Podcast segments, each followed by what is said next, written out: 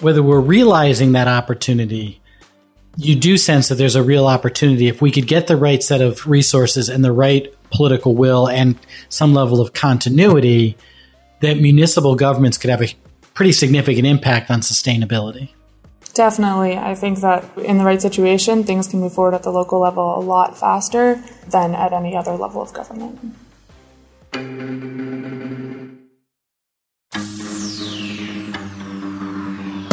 Welcome to Infinite Earth Radio. We believe that in a world of finite natural resources, a smart and sustainable future is only possible by lifting up people and unleashing unlimited human potential. Infinite Earth Radio will not only help you learn from bright visionary civic leaders who are building smarter, more inclusive and sustainable communities, but you'll discover how you can bring these ideas to your community. And now, here are your hosts, Mike Hancox and Vernice Miller Travis. Welcome back to Infinite Earth Radio, where we talk with thought leaders and change agents who are transforming the future by building smarter, more sustainable, and more equitable communities. This is your host, Mike Hancox, and joining me is my co host, Vernice Miller Travis. Today, we are continuing our series of interviews with Civic Spark Fellows. Our guests today work together on a project with the Southern California Association of Governments to support the development of sustainable community practices and joint work programs, including transit projects for the Sustainable Communities Strategy. Vernice, you want to start introducing our guests? First is Mackenzie Bolger, who is a 2015-2016 Civic Spark AmeriCorps Fellow located in Los Angeles, California. In 2015, Mackenzie graduated with honors from Arizona State University School of Social Transformation with a bachelor's degree in justice studies and a minor in sustainability. She's committed to transforming Southern California into a socially just, environmentally healthy, and economically vital region that will model sustainability for the rest of the world. Welcome, Mackenzie. Thank you. Mike Kloa is from San Diego and is a graduate of the University of California, San Diego, with a degree in environmental policy and a minor in urban planning. He's a former NCAA athlete in cross country track. Mike developed a great interest for sustainable urban planning and has also worked in local government for over a year. He hopes to learn more about the sustainability needs of Los Angeles and to actively be a part of addressing those needs throughout the region. Thank you. A Southern California native, Bree Swenson graduated from Washington University in St. Louis with a major in anthropology and a focus on global health and environment. She has worked on distributed energy policy, energy efficiency, and land use policy in St. Louis, Washington, D.C., and Los Angeles, and hopes to use her passion for environmental sustainability to continue the work in her hometown. Yeah, thanks. Thanks you all for being here today. Thank you. Thanks for having us. So um, I'm just going to throw out the question. I'm going to let you guys decide how you're going to approach answering this. You've all been working on the same project. So could you explain to our audience what that project's all about? So we are working on basically a sustainability indicators project. We're tracking 25 different sustainability indicators across the 191 cities and six counties in the SCAG region within Southern California.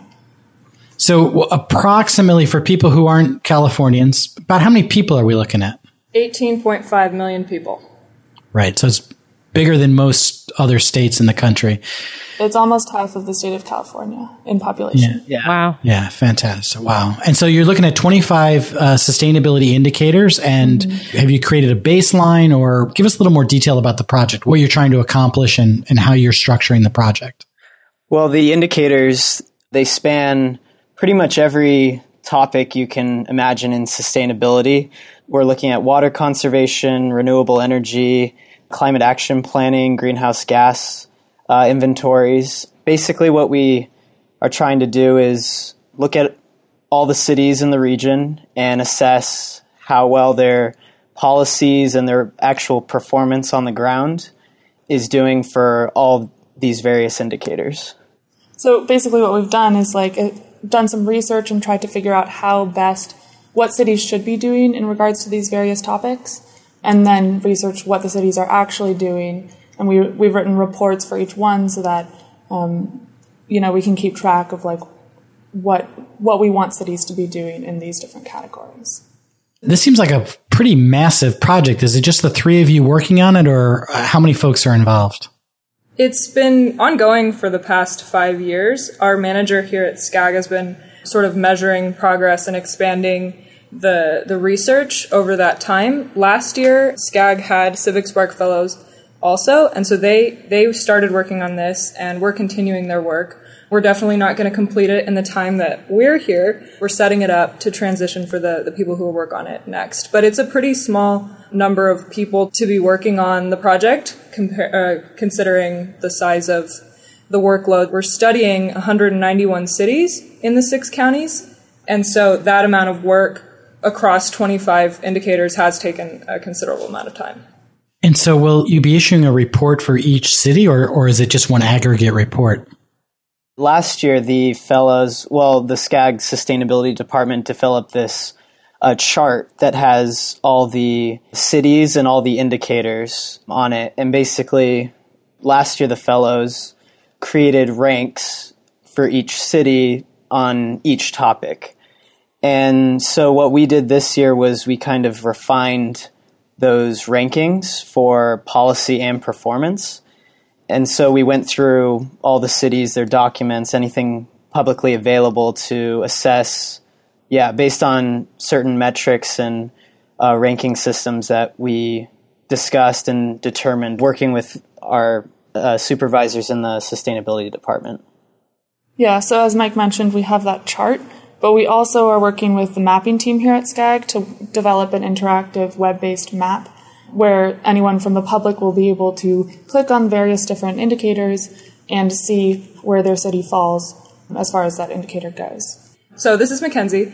One of the things we're hoping with this project is that it'll become a tool for local governments to use in order to look at their progress in these sustainability indicators and, and look at other cities in the region and see what those cities are doing planning wise so that they can implement similar practices in their own cities and move towards sustainability in their communities. So the output of the project ultimately will be some kind of interactive mapping tool, digital tool, or is there a, a report that you're anticipating? When the project is complete, how will people access the information? Mostly will be the map, yes. We also, for more more or less internal purposes, we also created reports for each of the indicators discussing the ranking system, a little about the indicator, uh, best practices, ideal and in-term metrics that like we can use now, metrics that we can use later. And right now, those are just reports for internal use, possibly for the fellows next year to examine, and, and definitely for SCAG staff to uh, look over. This is Bree. One more outward facing thing that we're working on are fact sheets. And those fact sheets will be based pretty much by topic. And those will also have best practices, tools that cities can use to further sustainability in that category.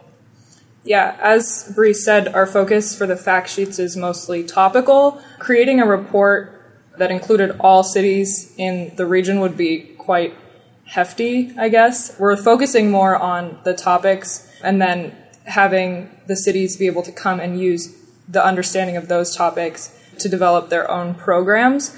So that, that would be the focus of any sort of future report, probably. Mm-hmm. So tell us about the impact you're hoping to see from the work that you're doing as Civic Spark Fellows.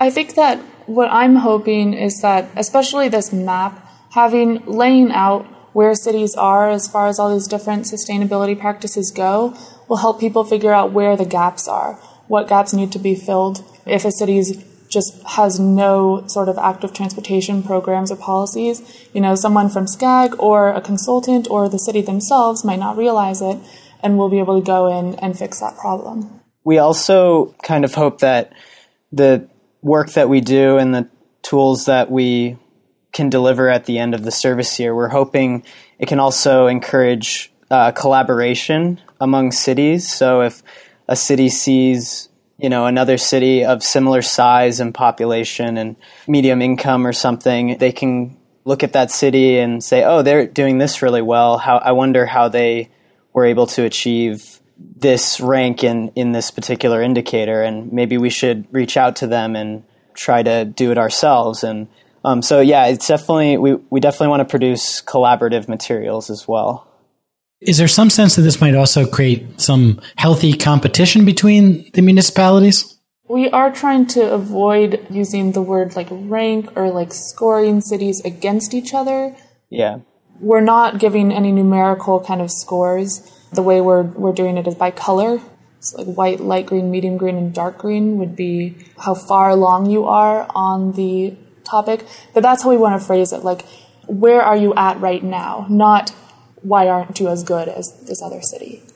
Yeah, we're, we're hoping to foster collaboration more than competition in the region, I think. Excellent. So could you share with our audience the moment that you each decided you wanted to become a Civic Spark Fellow? This is Mackenzie. I actually just sort of found out about Civic Spark pretty late into the application process, and so I was quite pleased that there would be something regarding climate change that was focused on helping or getting recent graduates into you know into climate change and into the workforce. And so I didn't really know about Civic Spark. It's only the second year of the program, but I was really excited to see the opportunity. So right when I found out about it, pretty soon after, I, I applied and went through the interview process. And so it wasn't there wasn't like a, a defining moment really, but I, I was quite excited to to hear about the opportunity, and um, I definitely pursued it quite quickly after that. Yeah, this is Bree. I, I definitely found out about it a little earlier than Mackenzie did, but it was just online. And I was also just excited to see something that would get me into policy work right away rather than a lot of these entry level jobs that are much more administrative and don't really get you thinking about the subjects that I wanted to be thinking about. So, right when I found it, I was really excited about it and was hoping that I would be able to, um, I guess, be chosen. I found out about it because I I had been wor- last summer. I'd been working up in San Francisco for an e-waste recycling company, but I didn't feel like I was getting the type of experience that I wanted, that I needed to uh, further my professional career in the environmental field. So I came across it, and it seemed to align a lot more with the project management, environmental policy research type work that I've been uh, interested in. So yeah, it was definitely an easy decision to apply and and uh, an interview and, and all that. I'm definitely thankful that I found it. How do you feel now about the ability to really have significant impact on issues of sustainability working at the municipal level? Do you feel that there's a great opportunity there? And is that different than before you undertook this program? Well, th- this is Bree. One thing I would say is we're not at the municipal level. We're very much at the regional level. So I think it's that may change how we feel about it a little bit. And also, a side note that Civic Spark mostly does place people at the municipal level. We're kind of in a unique situation as far as Civic Spark Fellows go, being at such a large organization. I understand you're working at the regional level, but do you have some sense of the ability of folks at the municipal level to actually have a significant impact on issues of climate change and sustainability? I think personally, it, it kind of depends on, well, who's in the government is definitely. I've, I've worked in local governments down in San Diego, and you can kind of tell the difference between an office that just kind of does the day to day stuff and is not as motivated, and then even just us doing research of all these cities, we've been able to see which ones really are on board with all of this and really have that mindset and there are definitely some trends you can find, like cities that have the money and cities that have the political will are the ones that are actually doing things. But you need both of those factors, and they're pretty rare even in Southern California. Exactly. I think what's challenging is lack of funding within smaller cities. But I think what's really good currently is that there are a lot of grant opportunities for cities seeking to implement sustainable projects. There's a lot of greenhouse gas reduction fund money available currently. We've been working with SCAG providing technical assistance for cities and developers with the Affordable Housing and Sustainable Communities grant that's administered through the Strategic Growth Council in California. So there are opportunities for local governments to make changes in how we do things in the area, but I, I do think also it is you know, with, with city council members changing every election cycle, I think another challenge is that what a city might have been doing with a really progressive city council can can easily change. Mm. And so I think what we've seen is is that things that may have been adopted or implemented, you know, 4 or 5 years ago would probably not in some cases be adopted in the same city. And so that change, while, you know, d- democracy is a good thing, definitely, it does make tracking progress and having a, a, sure and set course for a city being a little bit hard to determine. Yeah, but we've definitely seen cities that have like climate action plans that looked really good and then, you know, things changed or city council members changed or whatever and they haven't done anything with that plan since. Right. So I think there's definitely a great capacity. I think there's definitely a lot of really passionate involved people working in local government. We've been to a lot of conferences and forums and we definitely see that energy. But I, I, do think that there, you know, there are some challenges with funding and the direction that, you know, the city in general wants to go that can make it more challenging than say a private um, organization with, you know, a set plan that they have and they can, they can pursue. Um, yeah. And that's one of the exciting things about Civic Spark is that we're filling one of those issues, which is like the lack of people resources, human mm-hmm. resources. Mm-hmm. Unfortunately, we can't apply for grants as Civic Spark Fellows, so we can't get that money for them. Right. Um, gotcha. So, uh, yeah, I guess I was, I was trying to get at was at least whether we're realizing that opportunity, you do sense that there's a real opportunity if we could get the right set of resources and the right political will and some level of continuity, yeah. that yeah. municipal governments could have a pretty significant impact on sustainability. Definitely. I think that in the right situation, things can move forward at the local level a lot faster than at any other level of government. And a lot of it, I think, also has to do with the public and the culture. And I think one of the like the most important things that a municipal government can do is doing the proper outreach to the community and getting everyone on board in the community because if the voters are for it, then things look like they move a lot faster.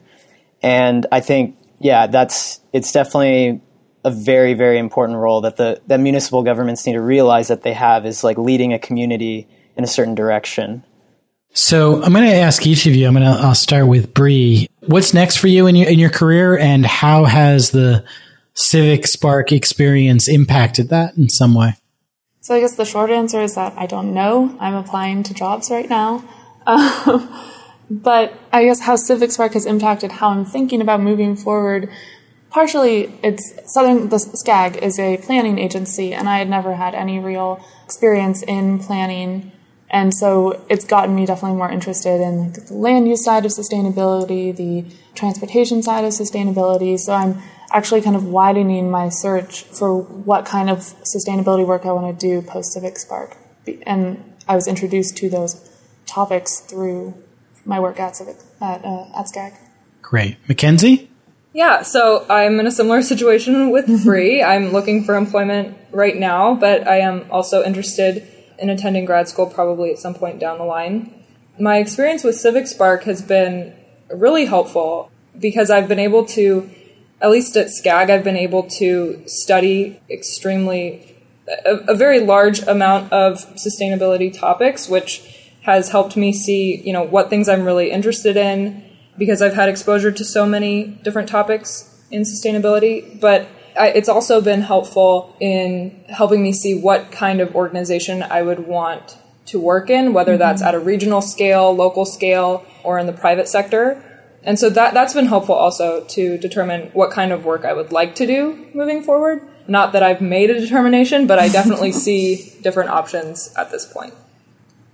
And um, yeah, I am also job searching as the other two are.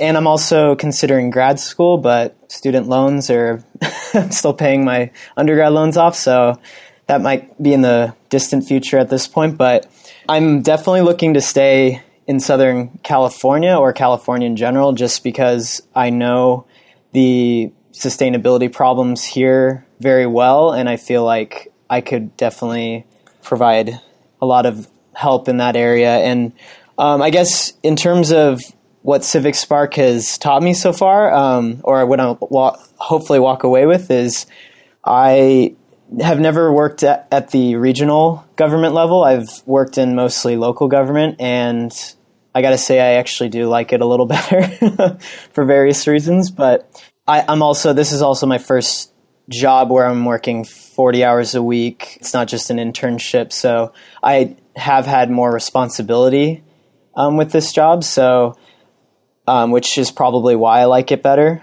And I'm also, I'm, I really honestly don't know if I want to work for regional government or local government or private sector or nonprofit. I think I'm going to keep my options as open as possible and really go into any type of sustainability like field, whether it's renewable energy or water conservation. Um, I'm trying to keep my options open as as I need to in my early 20s. yeah, and I think one of the exciting things for all of us is that we've had so much autonomy on this project we've really been, you know, given free, pretty free rein. So um, I think we're all going to walk away with some really awesome skills just from that. So, what advice would you give to anyone who's interested in becoming a Civic Spark Fellow? What would you tell them? I have said the same to some interns here that I've met at SCAG who are interested in applying. I think it, it completely opens the door for people who have not started grad school. Most of the the other people we work with here, at least that are interns, have been in their grad program several years, and we're doing full time work, you know, in the same departments. And I think that opportunity and experience is definitely invaluable for getting jobs in this field that we're interested in right out the gate from undergrad. So I would definitely tell anybody who had the opportunity to go for it. Uh, I guess definitely a big piece of advice I would give is definitely show a genuine enthusiasm for like working in the environmental field when when you're applying, when you're interviewing, because um, all the people in the program are very enthusiastic. Like when we got to meet that everyone at our orientation and mid-year gatherings, everyone was just had such a great mindset and outlook on on the program, and, and just yeah, very passionate. And I think that's definitely an important thing to show in your interview because I mean they only choose 48 fellows and I'm not sure how many applicants but there were was a pretty big decent amount from what I've from what I've heard. So uh, yeah that would be my advice. So where can people find out more about the Civic Spark program?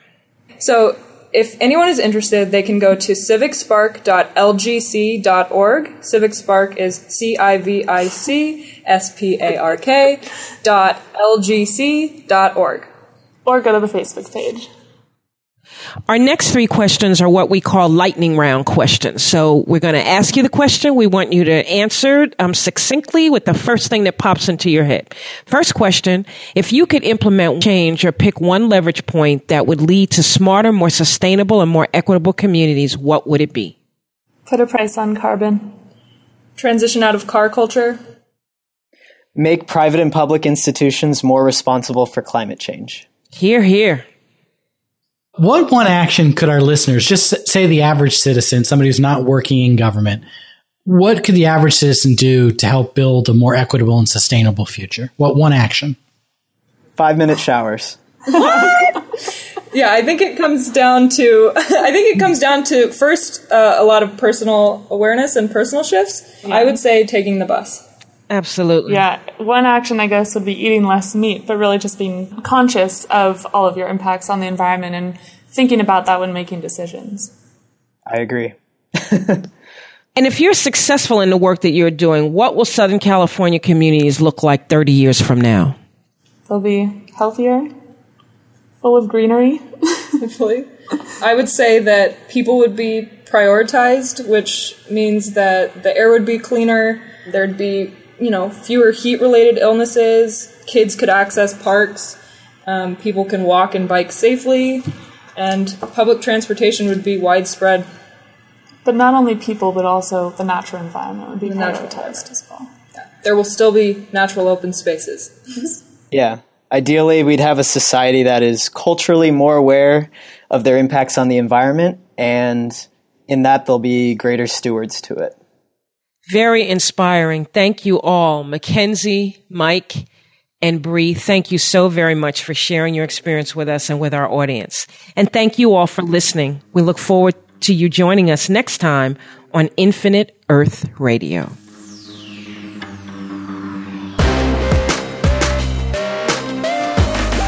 Infinite Earth Radio is a podcast produced by Skeo in association with the Local Government Commission. To learn more about Skeo, the Local Government Commission, Infinite Earth Radio guests, or how you can make a difference in your community, visit our website at infiniteearthradio.com or join us on Facebook at www.facebook.com forward slash Infinite Earth Radio and Twitter by following at Infin Earth Radio.